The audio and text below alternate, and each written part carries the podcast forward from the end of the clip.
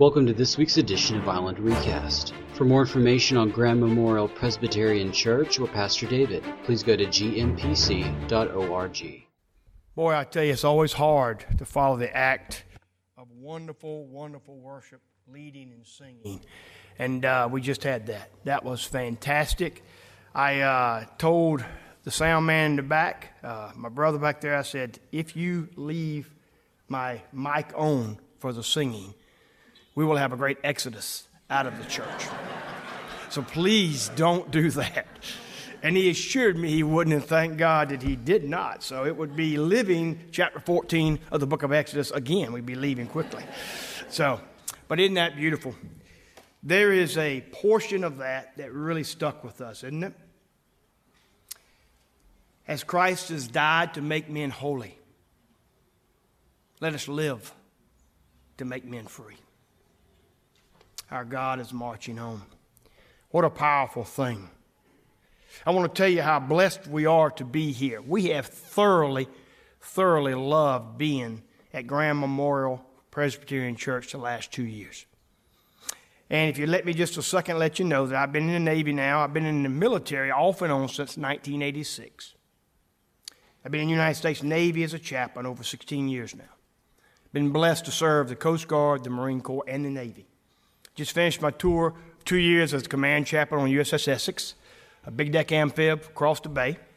And uh, we're going to Naval, U.S. Naval Forces, Korea, where I'm going to be the chaplain there. So our overseas tour is coming up. Uh, I am married to my wife, Paula, for 34 years, and we have five children, one of which is still with us, the other four are gone. So he's a great blessing, and I want to thank God for this church. Pastor David has been a co laborer and a mentor of mine for two years. You got to understand when you are serving and giving out in the community or in the military, you look for someone to mentor and love and pour into you. That's the key. And we also look for a great church that loves us. And we found that the 4th of July of, uh, 2019 as we were walking back from the parade. Uh, Pastor, or uh, he's like a pastor to me, Ralph, said, Come on and let's get some hot dogs. And they served us hot dogs, and we were stuck. I was raised Presbyterian in a church similar to this, a beautiful old church, stained glass, things like that. Although in South Carolina, you can't raise the windows and get cool because it is hot. Air conditioners a must, right? But here, oh, I'm to miss this. But anyway, uh, but I married a Baptist and became a Baptist, as many of you can understand. But I'm a follower of Jesus Christ. And that's what's so very important. So we have felt home here. I want to thank Pastor John so much for loving on our son and caring for him because you understand that when you're operational, you're away from family a lot. And you hope and pray that the church can step in. And they've done that with all of our children. And John's done that with our youngest, Andrew. So thank you, John. Uh, God bless this church, and thank you so very much. Hundreds of years ago, the movie Braveheart came out not hundreds of years ago, but depicted the great Scotsman, William Wallace. Has you ever seen that movie? It's a good movie. Now, I don't know exactly how accurate historically this is, but on his dying deathbed, as he was being tortured, he yelled out the word, Freedom! He fought all his adult, most of his adult life to bring freedom to Scotland under that were under British tyranny. Dr. Martin Luther King Jr., on his great speech, I Have a Dream, and the steps of Washington, D.C. Many of you may remember this was before my time, 1963. Talked about that if freedom truly, truly reigns and there is social justice over social injustice, there is economic justice over economic injustice, and freedom rings out, what a difference it'll make that men will be free and equal in our country. And he finished his saying with the old Negro spiritual free at last, free at last. Thank God Almighty, we are free at last. Today we focus on the word freedom. And I ask you today, what really does that mean? Well, it obviously means being free uh, from any type of tyranny, like William Wallace wanted, or like Martin Luther King said, being economically and, and socially, legally free. And we're still striving towards that in many areas of our country today. But is there something deeper than that? when we talk about freedom, or something that's a foundation that gives to that when we're talking about freedom. I love military communities. I love being able to be in a military community and being able to minister to military folks. And one of the reasons why I love them is because they come, you know, there's only a half a percent of our nation serves our country. And they come to serve our country. I've watched and been a part of in Afghanistan and Iraq, especially Afghanistan, we've lost eight people. They died for the freedom of our country. And I am blessed to be able to be on a warship where I can preach the gospel of Jesus Christ at the right time and the right place. Isn't that amazing? At 9 o'clock every night, we pray on warships across our country. Isn't that amazing? Don't you wish that would be the case everywhere in America? Well, we do that in the military. So I'm blessed. And I owe a great gratitude of debt, as we all do, to those who went before us to establish our freedom. But again, I want to go something a little deeper. What is the foundation of this freedom that gives to everything else today?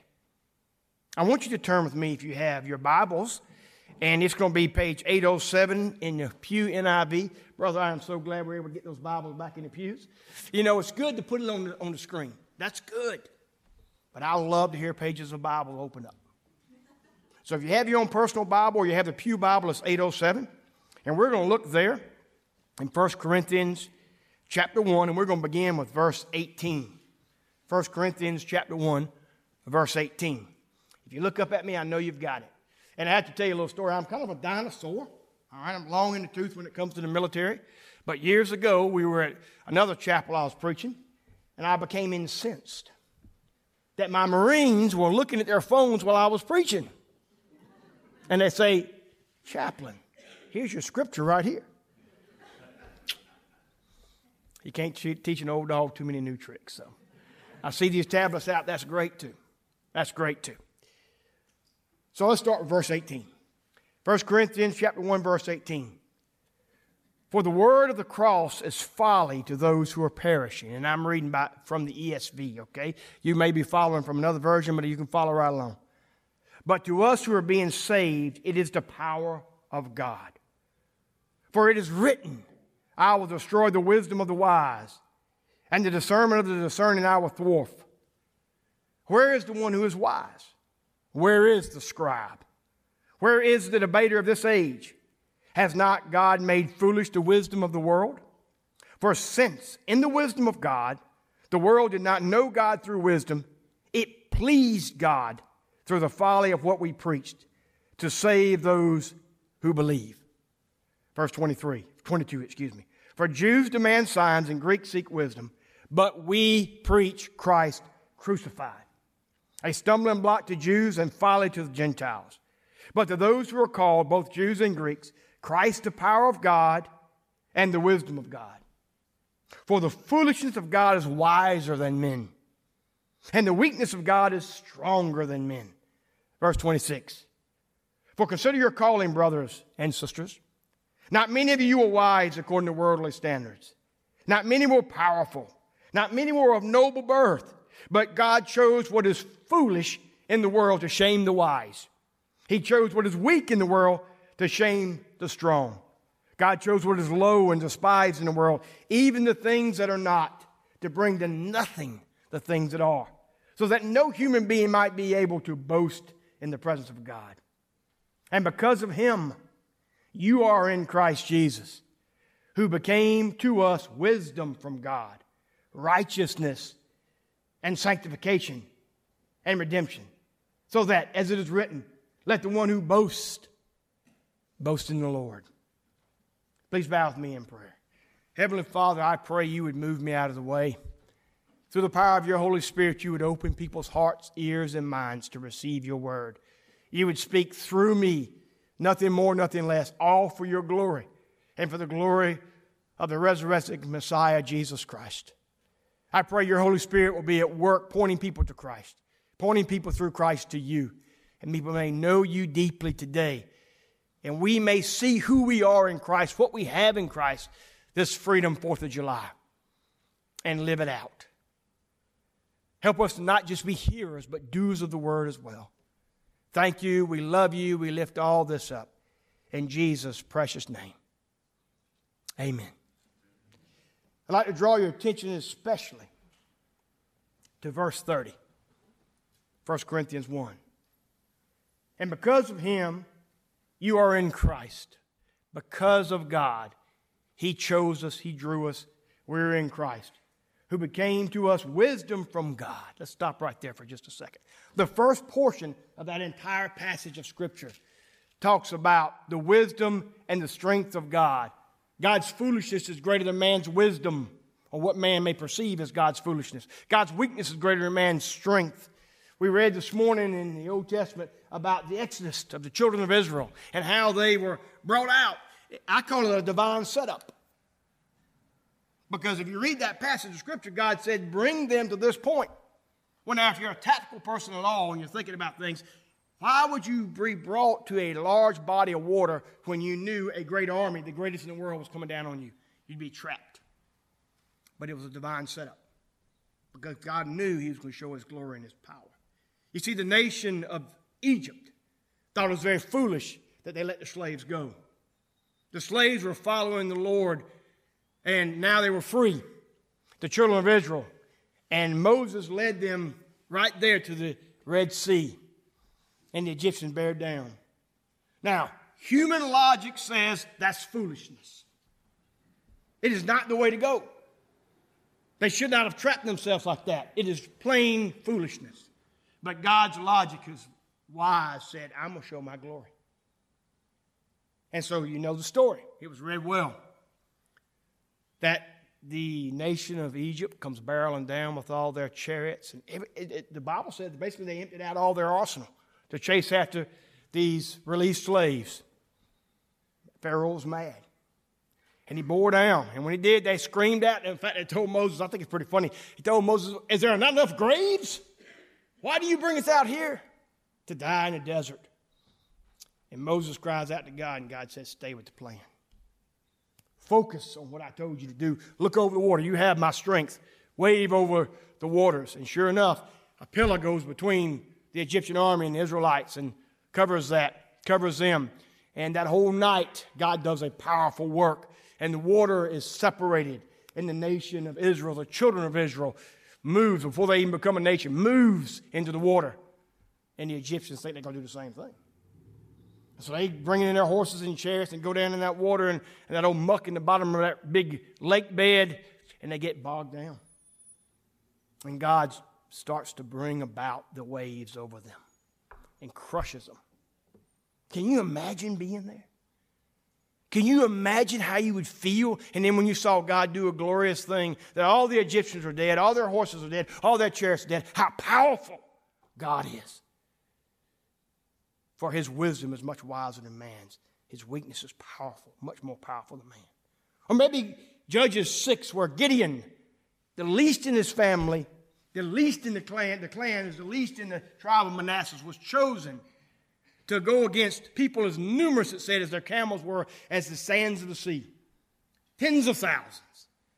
And God weeded that army down, not to 32,000, not to 10,000, but to 300 because God plus one makes a majority. And he said, With these 300, you leading them as I lead you, we will destroy this nation coming upon you, these peoples. And he does. Or maybe in the New Testament, Acts chapter 4, where we see the disciples and they were empowered by the Holy Spirit and they healed this man in chapter 4 and they are brought into question as everybody can see it and praise God. And the Sanhedrin questions them. And the Bible says they answer as one that was full of knowledge and learning, but yet they were unlearned people because they had the power of the Holy Spirit in them. And they could tell that Peter and John had been with Jesus. Well, I hope that's the case in my life. They can tell I've been with Jesus. God takes things and turns it on its head because God's weakness is stronger than man. And God's wisdom that seems to man foolishness is much more profound. We serve an awesome God, which will not let man boast in himself, for God is the source of everything. He gives us that wisdom. But the greatest wisdom He has given us is in Jesus Christ. You see, the Bible says in verse 30 that in God's wisdom, Christ is our righteousness when He has chosen us to come to Him. And we have said, Yes, He is our righteousness, He is our sanctification, and He is our redemption. He gives us great wisdom in Christ. Back in when I got out of the military the first time in 1993 as a Marine officer, I was called into ministry in the seminary, Southwestern Baptist Theological Seminary in Fort Worth, and I was uh, wanting to come back in as a chaplain. And this was earlier in my career, in my life. And so God had other plans for me at the time. During seminary, I began to pastor a church, and, and I know that Presbyterians don't traditionally do this, but in the Baptist circles, you can be ordained in the seminary, and I began to pastor a church. And I was there for about a year and a half. And God called me to do something that was beyond human logic. In fact, most people looked at it and said it'd be foolishness. He called me to stay right there. Now, I had three children, or soon to be three, and we eventually had a fourth one. So we needed some dollar signs to live, right? This little church had never had a full time pastor before. In those hills in north central Texas, with ranch folks, pretty tough folks. And we loved being there for the first year and a half, but I knew I was going elsewhere. It was a stepping stone, right? But God said, No, you stay. You stay. And I said, Lord, I don't want to stay. He said, I didn't ask you if you wanted to stay or not. you stay. Now, my wife was happy because she loves the country. But we, we ended up, when we stayed full time, moving from that efficiency apartment that we went to for the weekends as we preached and we went to seminary to a full time home, but the closest place they could find was only 10 miles away because she had more cows in these parts of Texas than there were people. And the place they found was a ranch home. And the water, when you turned the, it was an old home built in the 30s, and it hadn't been a whole lot of update since the 90s. That's 60 years, if my arithmetic's correct. You turn the water on, it looked more like iced tea than water you get out of the faucet because something called rust allergy was in the water my wife was always the positive optimist. She'd say, Well, people in Hollywood pay a lot of money for mud baths. and there was a storm cellar in that premises that had been covered that had been a copperhead's nest. And there were bitty copperheads everywhere. And I can remember Anna, our oldest, maybe this is why now she's a missionary, but she moved back to a stillborn or dearborn heater in the, in the uh, mornings, and she would singe her hair because that's the only way it could we could get heated up. And someone told us when we moved in, we said, We don't have any keys to lock this place. He says, Sweetheart, doesn't matter. You're so far out in the country, if somebody wanted you, they'd kick the door open and nobody'd hear it anyway. we were out there, and it was a small church, and I felt God put me out in fifth string, if you would. I mean, I wasn't even in the reserves. Why was he doing that? And I wrestled and I struggled with God, and I wrestled and I struggled with God. And the only solace I found was in the Word of God. And He would renew my mind and make it from one day to another. He brought a dear pastor friend in my life who I'm in touch with today who mentored me during that time. But little did I know 25 years ago that God was preparing me for a life of chaplaincy in the military. Where when people would come to me and talk to me, I'd be able to understand what it means to have three kids and only make a couple of thousand dollars a year. Or, excuse me, a month. Wasn't that bad. A couple thousand dollars a month. I'd understand some of their plights because I'd been there and God had dealt with me. You see, I couldn't see it then, but what seemed foolishness to me was His great wisdom today. God gives us wisdom in Jesus Christ. But that's not all He gives us. If you look with me again in verse 30, in that wisdom, he gives us righteousness. Righteousness. Righteousness in Christ. Do you realize that? Here's the thing I want us to understand Christianity seems to mistake one way or the other on several things. One thing is this either folks say they become very legalistic and they start using rules to follow to gain God's approval. But that's totally false. God has given us his complete approval at the cross in Jesus Christ. You see, God's standard to enter into heaven is not being good or trying your best, it is perfection. Not a bad word, thought, or deed. There's only one who ever lived a perfect life, and that is Jesus the Christ. And when we receive him, he covers us with his perfection. Pastor David says a forensic righteousness. I can't pick that up from you, I'll use it. I'll tell you, it's an imputed righteousness that God puts on us as we receive Christ through repentance and faith. So that when He looks at me, He no longer looks at my sin. He sees the perfection of Christ over me and He says, Child, you're in my life. You're in my family. You're going to be in my heaven because you're perfect in Christ. That is the righteousness Jesus Christ gives us. We don't earn it. That's the righteousness. If we took a red lettered Bible, Jesus' words, right? We were able to give some of those out on the ship. And if you know if you take a red letter Bible and you take a flashlight and you go out at nighttime and you take that red letter flashlight, red lens flashlight on that red letter Bible, it washes the words completely off. That's a good way to show someone what Jesus does when they come to the cross and ask his forgiveness. He washes our sins completely away as if it had never happened.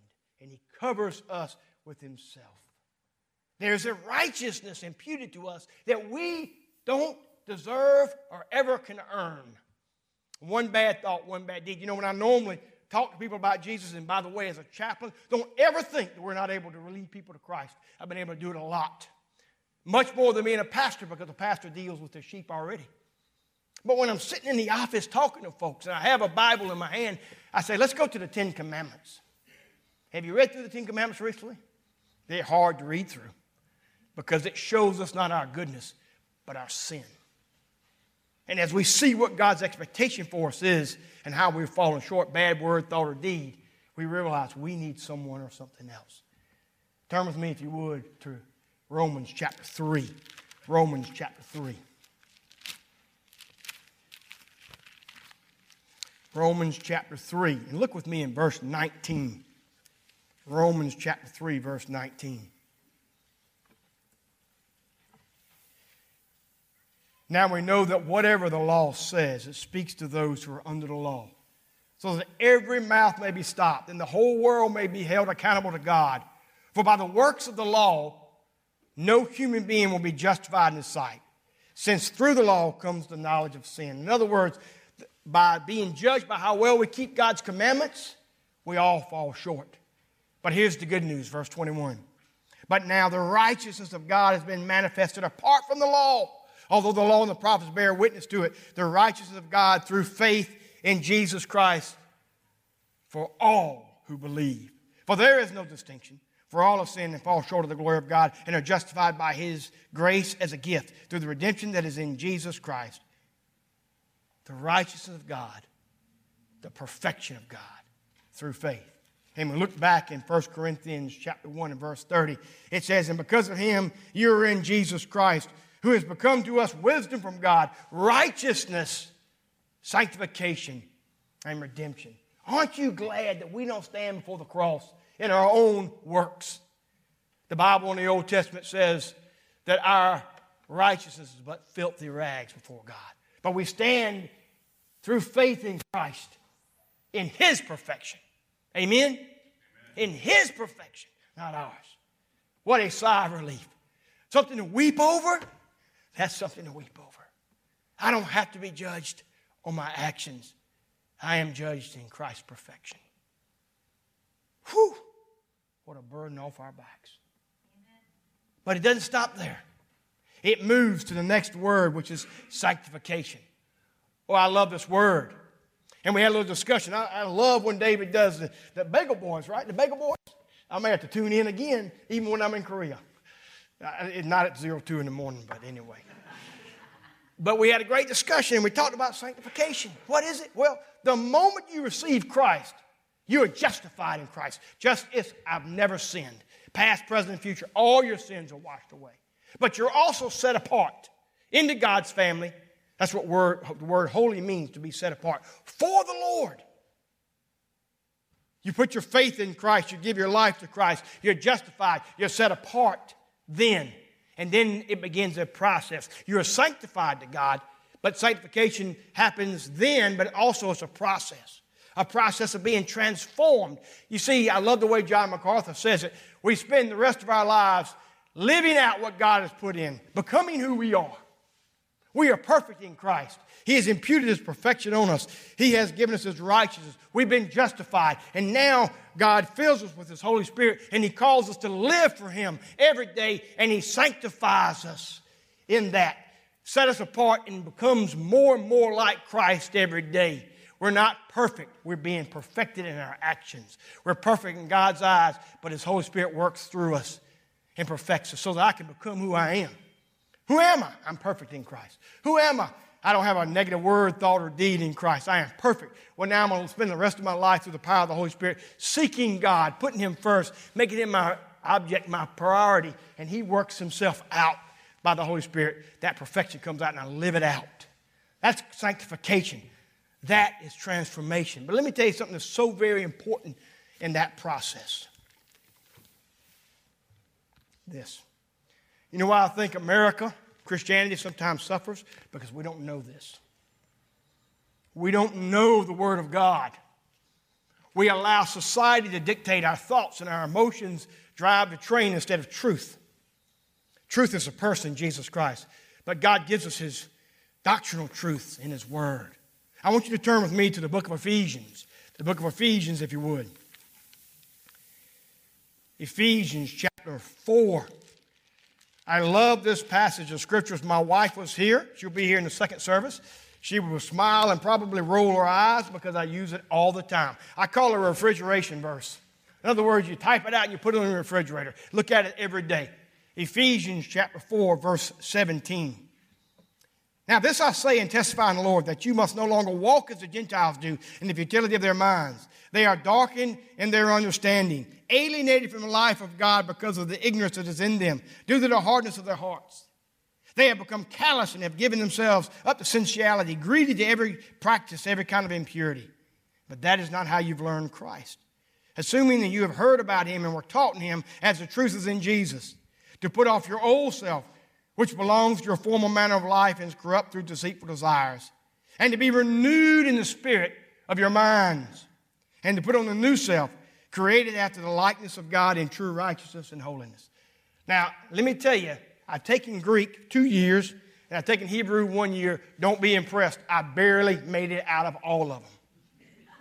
I mean, I scratched through. I can barely speak proper English, much less other languages. But as I studied, there are a few, just a few things that stuck. Okay? This is one of those things. If you look with me in verse 22, it says there, put off your old self, which belongs to your former manner of life and is corrupt through deceitful desires. That word to put off, that phrase, because the Greek is built around the verb phrases, is a middle verb, which means someone else helps you do it. That is the Holy Spirit. Let me give you the country translation. Take off the stinking thinking. Put off the old self, which belongs to your former manner of life and corrupt through deceitful desires. Verse 23. And be renewed in the spirit of your minds. And in verse 24, put on the new self, created after the likeness of God in true righteousness and holiness. Take off the old self. It's a middle verb. God helps us. Put on the new self, the good thinking. God helps us. But there is a verse there that links those two, verse 23. To be renewed in the attitude of your mind. What does that mean? Well, let me tell you what that isn't. It isn't a middle verb. It isn't an active verb. It's a passive verb, which means God does the renewing to you.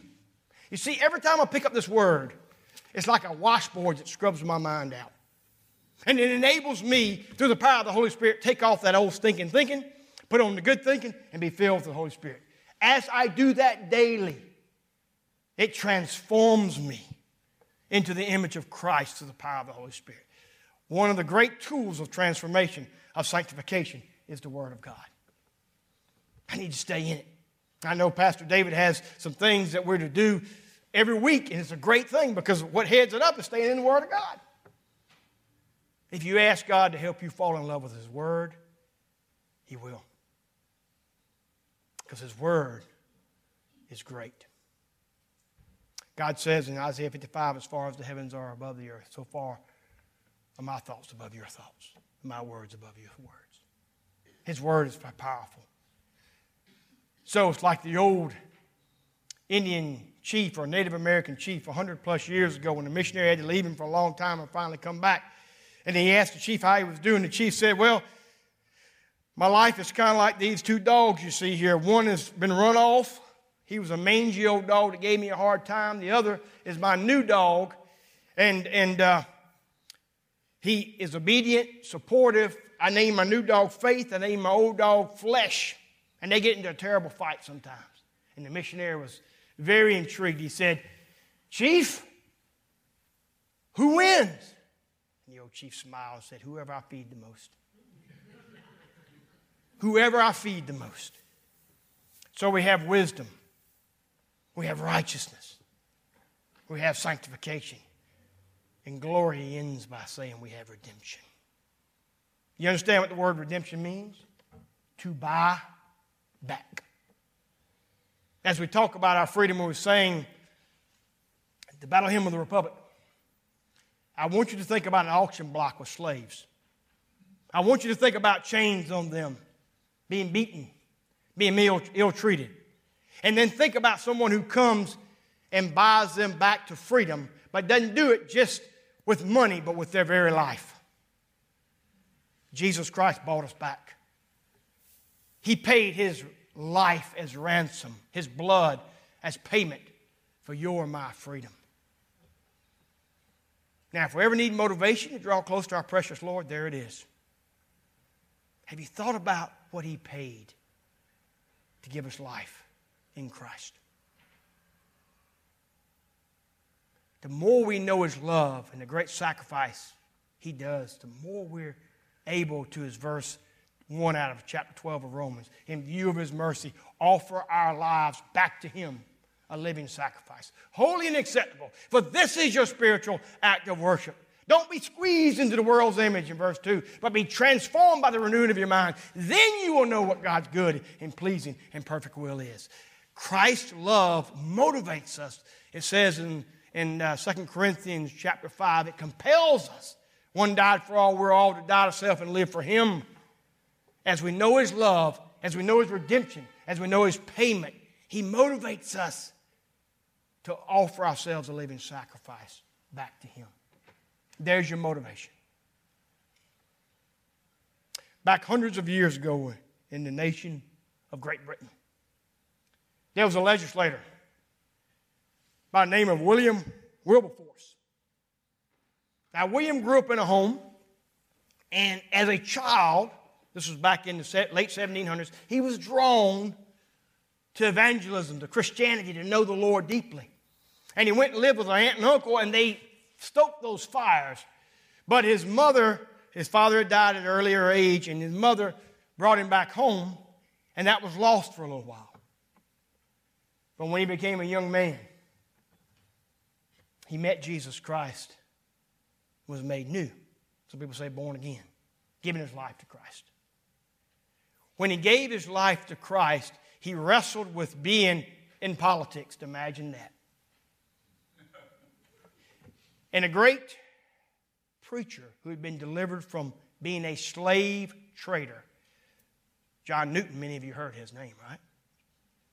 Mentored him and said, You need to take what God has done in your life and plant it into the legislature, into parliament, and make a difference. William Wilberforce did just that. And he put into motion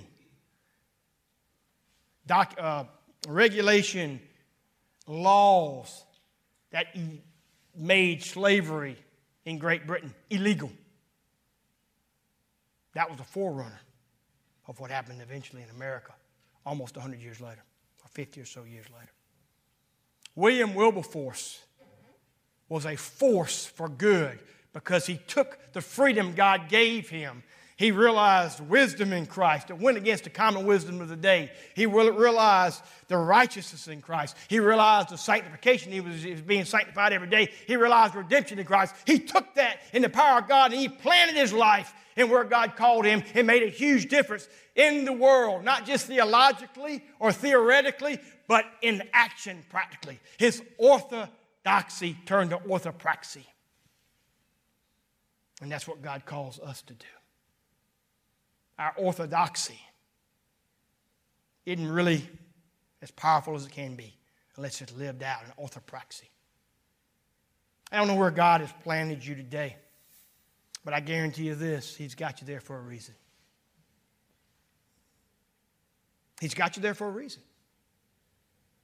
He wants you to know the freedom that Christ brings the wisdom, the righteousness, the sanctification, the redemption.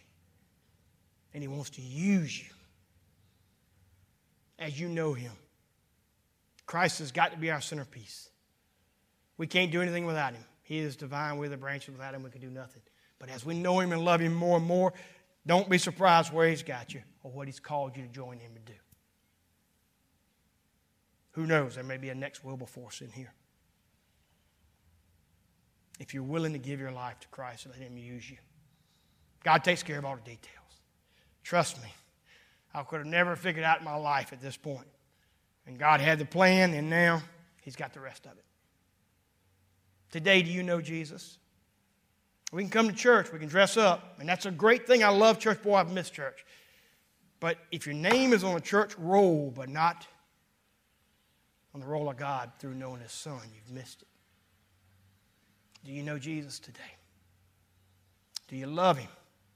If you know His love, you'll love Him more. Because God's here. Jesus is here if you need Him to say yes. You got a great church family, a great pastor that'll help you grow, help you become more sanctified. God needs people. I'm going to tell you something. Our nation doesn't need more laws.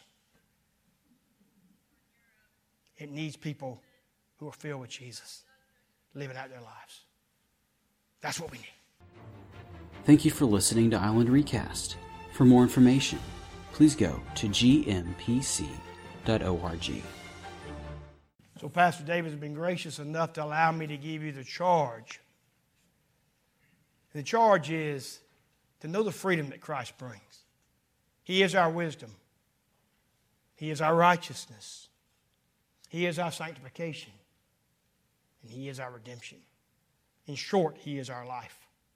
As we know Him and He fills us and we commit to Him by His power and grace, we live out that freedom. Look out. The world desperately needs to know what true freedom is.